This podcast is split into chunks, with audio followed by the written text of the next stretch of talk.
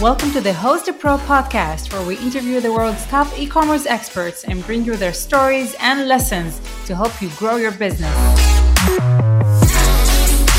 In today's episode of Host the Pro, I sat down with Brian Dean, a true expert in the world of SEO and backlinking.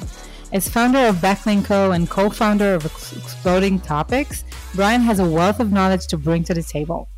With smart insights and actionable strategies, he reveals the different ways that smaller e commerce companies can get their website up the ranking and compete with the bigger brands. I think you're really going to like this one, so sit back, relax, and enjoy. Hey, everybody, and welcome to the 11th episode of Host the Pro, where disruptive influencers talk about e commerce marketing. Today we have Brian Dean with us. Hey, Brian. Hey, how's it going? Good. How are you? Good, good. Good to be here. Good to have you here. Um, amazing. So today we're going to speak about link building for e-commerce sites, and you're going to, to hear about it from you know a person that really knows about this thing about the backlinks, right? Brian is an SEO expert and the founder of Backlinko. He's also the co-founder uh, of, of Exploding Topics. Um, he's has you know a lot of actionable strategies to, sh- to share with you, and we're looking forward to hear all about it.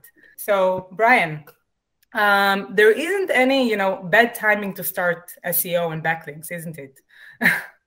no, and it's even if you're just starting out or whether you're already ranking, it's one of those things that can always help you. Like even now with Backlinko, which is my main site that has 30,000 linking root domains and hundreds of thousands of backlinks.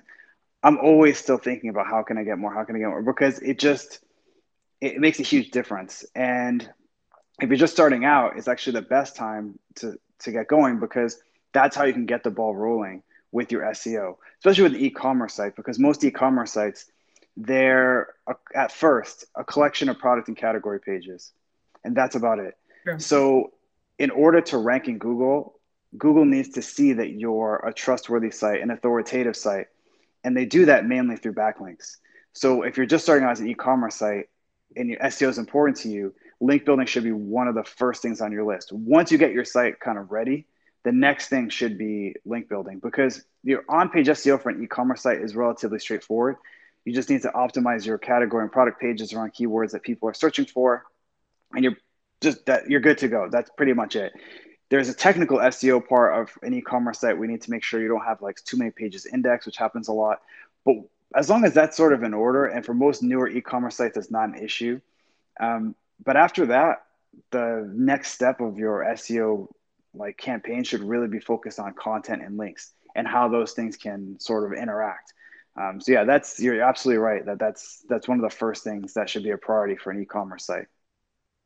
You know, a lot of e-commerce we see uh, are kind of afraid because they're in a very competitive arena uh, and they're saying, "Hey, I, will you know I'll invest so much time and money on you know SEO and backlinks, and eventually there are so many you know fashion brands out there, nutrition brands out there. How how could I you know expect to be somewhere you know, first on Google?" It's it's a good point, uh, and it's there's some truth to that. That if you're coming in late, it's going to be a lot harder to compete in an, in a niche that's saturated. So one way around that, that doesn't really have to do with link building directly, is to target trending keywords and trending products. Um, whether you are a reseller or whatever, or doing drop shipping, if you can target trending keywords, they're way less competitive. And you don't even have to necessarily create products around them because if you are an e-commerce site and you run a blog, which I definitely recommend that most e-commerce sites have, you can target keywords that your customers are searching for when they're not searching for what you sell. So let's say you sell supplements I, obviously it'd be perfect if someone searched for whey protein powder, you were number one, and then they clicked on it. But for most small e-commerce sites, is never going to happen. Those are like million dollar keywords that people have spent years building up, and it's the GNCs and the bodybuilding.com, like the massive e-commerce sites are always going to rank number one for that. But for like fish collagen, marine collagen, those are newer keywords. They're not as competitive. They're trending up and that and you don't need as many links to rank for them So that's actually why one of the reasons we create exploding topics is that those things were generally kind of hard to find because you could go on Google Trends and you still can. Google Trends is great if you want to see how a trend is. So if you, you have a product in mind or a topic in mind, you're like, mm, let me see, you know, how this is trending. Google Trends is great, but it's hard to like just get these things sort of bubbled up. So that's why we create exploding topics. A lot of e-commerce brands use it smaller e-commerce brands because they realize like I want to rank number one for whey protein powder. They go out there, realize they're still on page like 1,000, and they think, well, how, what can I do? And no, and even if you executed everything perfectly, it's just one of those keywords you just got to say it's never gonna. It's just not worth the, the time. Yeah. But if you go after one of these trending keywords, that could be sort of a shortcut to get you to rank either your product pages if you have that product or content related to your niche. So how do you build this, you know, backlinks machine that is, you know, constantly running and constantly creating those links? What would be, you know, the best way to go about it? So at first, it can It's it usually isn't a machine on the first day. Uh, then you can start creating a machine. So I'll tell you the two-step process that I recommend for creating the machine. The first is you need to have something on your site that people want to link to. That's the tricky part because if you're just an e-commerce site with, like I said, that collection of product and category pages, unless you're selling something really interesting, no one will link to that based on just product and category pages. So if you're if you're a supplement e-commerce site and you sell collagen, whey protein, creatine, vitamins, zinc, why would anyone link to that site? Not to say your site doesn't have merit. Like it could be a great supplement site. It could be great. You have great customer support. You have great shipping. You have better products than everyone else but it doesn't mean someone's going to be compelled to link to it. So you have to create something usually on your site specifically for getting links. And one of the best ways to do that is something I call a power page, which is basically a piece of content in your niche that is just t- 10 times better than anything else out there, 100 times better. It's this insane piece of content that just grabs people's attention, gets their eyeballs, and be like, wow, this is something really amazing that I've never seen before. And that, in my experience, is much more effective than publishing like a generic blog post every week. Um, it's something that will help you stand out in the early days. And then if you go and promote that piece of content, you can get some links to it because it's really something that's worthwhile, something people will link to. And if you send targeted emails that are actually personalized, you can get some links. And it's a grind, trust me to do that. It's a super it's a super grind. Yeah. But once you get those first couple links, you start getting the ball rolling and then you can start creating pieces of content on your site that are also engineered to get links, but they'll start to rank organically. And you don't have to do as much of that grindy outreach, emailing 100 people to get 10 links or to get eight links, which is kind of the reality of the situation. That's even if you're very good. Um, so, but the good thing is you don't have to do that forever. You don't have to do that once, and then you're on the right track. So, those power pages you're speaking about, it's really hard to know in advance what you know which page on your of your content will be a power page right? From you know in my experience we have one you know on our site and it's like you know accidentally actually happened to be honest. Mm-hmm. so yeah. how do you identify exactly what should you invest in? It's a good point. The same things happen to me. I have pages that i think are going to crush and they totally fail and then i have some that are like oh this is just okay and it takes off. And part of it is just luck. Like you know you share it that day someone who's influential sees it they share it or it, someone in the organization they share it with all their colleagues whatever. Part of it is just luck but i think part of it is the topic itself. If you nail the topic everything else is easier. So if it's something that already is like people are already discussing and people are already talking about it's much more likely to get traction than an older topic. So for example a couple years ago um, we did an industry study about voice search when voice search was blowing up. This was probably 2018 and yeah, the study was well done, but it did much better than I expected because we're already kind of riding a wave that existed already.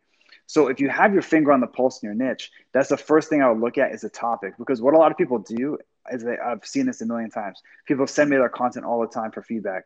Oh, I just created this this great page, and a lot of times the content is amazing. It's really good. It's at that bar that it needs to be at or higher, the problem is it's on a topic that's just no one cares about or is just too generic. So in the supplement space, someone be like, oh, I created this like ultimate guide to bodybuilding, this ultimate guide to creatine. And yeah, the the content has merit and it's good, but there's already a million guides on creatine. There's already a million guides on bodybuilding. What's the next thing? What are people just talking about that's just starting to blow up that you can get into that conversation and be a part of it?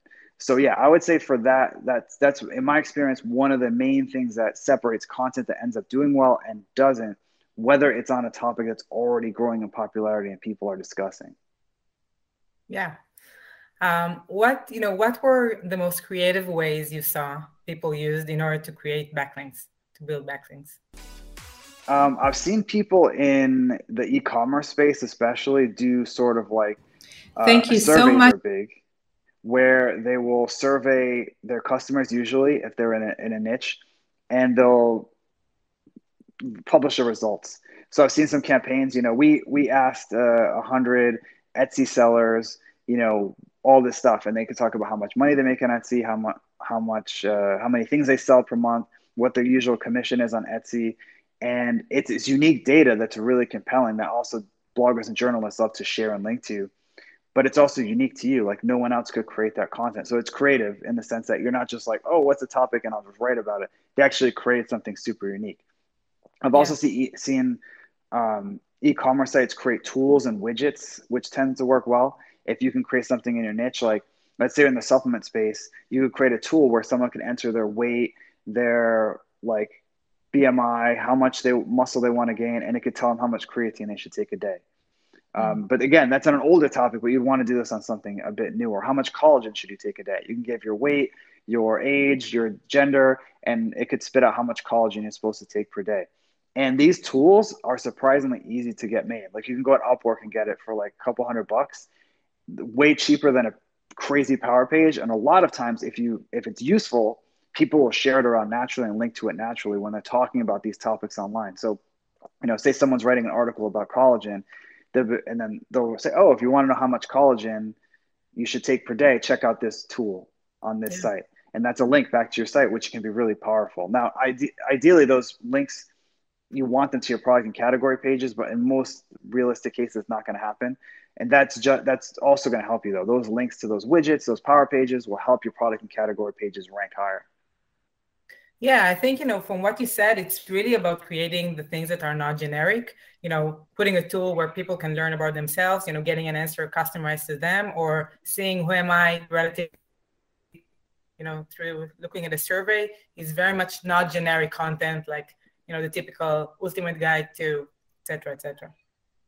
Right. Exactly. The, yeah, the guides, I mean, they have their place, but they really have to hit on that trending topic, not necessarily trending, but like topic that people are really interested in right now. And like you said, if you go back and create an ultimate guide about something, the content itself could be amazing. That's one of the things that a lot of people miss that I missed in the early days when I was doing SEO. I create content and it wouldn't rank, and I would be like, it's so much better than what's out there. And it was, but it was on an old topic that no one really cared about anymore. And the, all the established players were ranking for it. So I really didn't have a chance. And then when I was like, oh, let me try some newer things and cover some more interesting angles, it worked a lot better. So yeah, that's a really good point that it's it can't be generic. If you're if you're if you're a huge player, if you already have a massive domain authority, you can probably get away with generic stuff and it will probably rank. But if you're smaller, you need to be a little scrappier, a little more. It's like marketing. You just got to do something interesting to stand out. Yeah, you need to be different, actually different. Yeah. what would be, you know, your biggest tip uh, to an e-commerce brand that you know is starting to scale? They understand you know i can't just rely on uh, paid advertising. I really need to put you know more investment into seo and backlinks. What would be the biggest tip you can give them? Uh, the biggest tip would be to um, create uh, multiple resources that can get links on their own. So that's kind of the machine you're referring to earlier. So once you do that the widget, the power page, and you grind it out. You got some links. You were able to get links to your site. You're starting to start to see the rankings improve. The next step is how you turn it into a machine, which is a really good question, and that's something I've thought a lot about lately. And I've built a machine recently for Backlinko that brings in hundreds of links every month automatically. And basically, how it works is you need to rank for things that people that have data in them. So let's say, for example, you created two pieces of content. One was an ultimate guide to marine collagen, and it was amazing. And it ranked for all your keywords you wanted to rank for how much collagen to take, best marine collagen, all that stuff. Then you have another page that is stats on marine collagen, how big the industry is, how many people take it, how it's growing.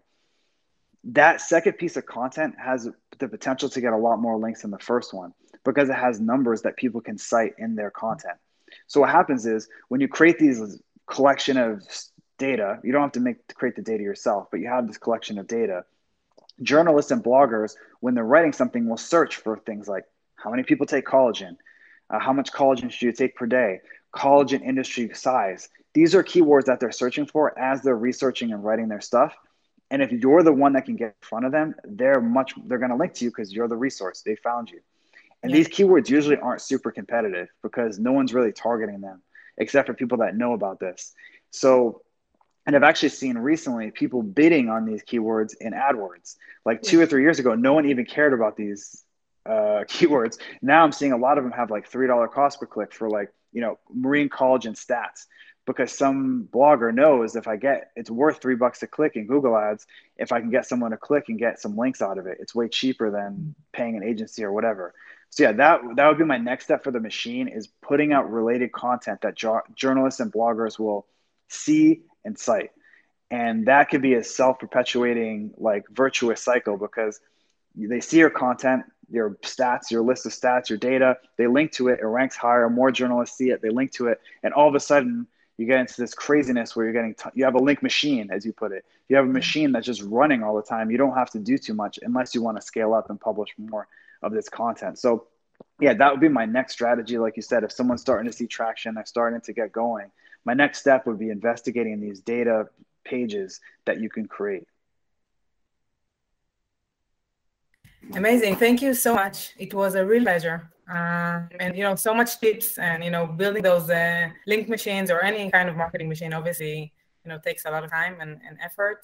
And I think, you know, e-commerce brand that listen to us right now uh, have have a long list to to go through uh, when starting off uh, that activity. Uh, Brian, thank you so much. No problem. Um, thank you. next time. yep. Thanks for having me.